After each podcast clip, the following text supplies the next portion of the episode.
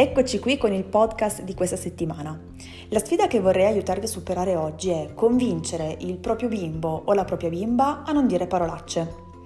È innegabile, i bambini adorano dire le parolacce e dovete sapere che anche per questo esiste una fase di sviluppo.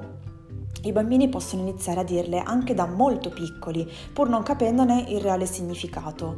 Poi, intorno ai tre anni, iniziano ad avere una consapevolezza maggiore sulle parole che, in certi contesti sociali, vengono considerate parolacce e come tale non andrebbero dette.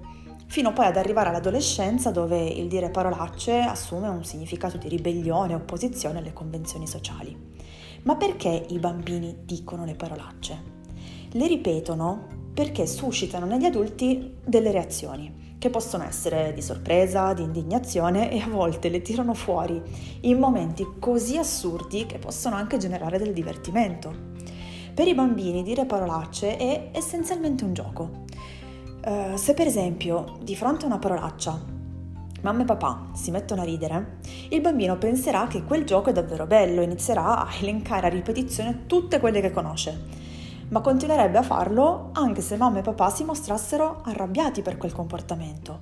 In quel caso il bambino penserà di aver scoperto il loro punto debole e il gioco allora diventerà vediamo quanto si arrabbiano mamma e papà. Ma prima di arrivare al dunque, mm, proviamo prima a fare una riflessione su quello che è la parolaccia. La parolaccia non è mm, altro che una parola di uso comune a cui per ragioni storiche, sociali, culturali è stata data una connotazione negativa. Generalmente sono parole che si riferiscono alla sfera sessuale, alle parti, alle funzioni corporee dell'apparato escretore, alla religione oppure agli insulti. C'è poi da considerare che le parolacce possono essere più o meno tollerate a seconda dell'ambiente e del contesto in cui ci si trova. Eh, proviamo a pensare alla vita di tutti i giorni potremmo per esempio trovare di cattivo gusto sentire una parolaccia all'interno del luogo di lavoro. Ma non ci scandalizzeremo più di tanto, oserei dire che a volte neanche ce ne accorgeremmo, eh, se la parolaccia venisse detta durante una chiacchierata con un nostro amico. Vi ho fatto questa premessa per sottolineare quanto in realtà possa essere difficile spiegare far capire a un bambino perché alcune parole che di base potrebbero essere come tante altre in realtà non si possono dire. Quindi, come fare per convincere il proprio bimbo o la propria bimba a non dire più parolacce? Nel mondo dell'educazione esiste una regola aurea che vale per tutti gli ambiti e si chiama dare il buon esempio.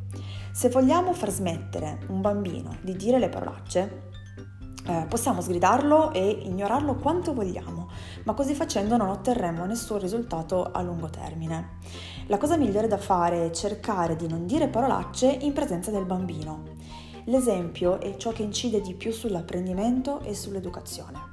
Poi, progressivamente, mano a mano che il bambino sarà più grande, consapevole, gli si potrà allora spiegare il perché alcune parole non dovrebbero essere dette, sottolineando anche il fatto che potrebbero risultare, per esempio, maleducate agli occhi degli altri o potrebbero offendere qualcuno.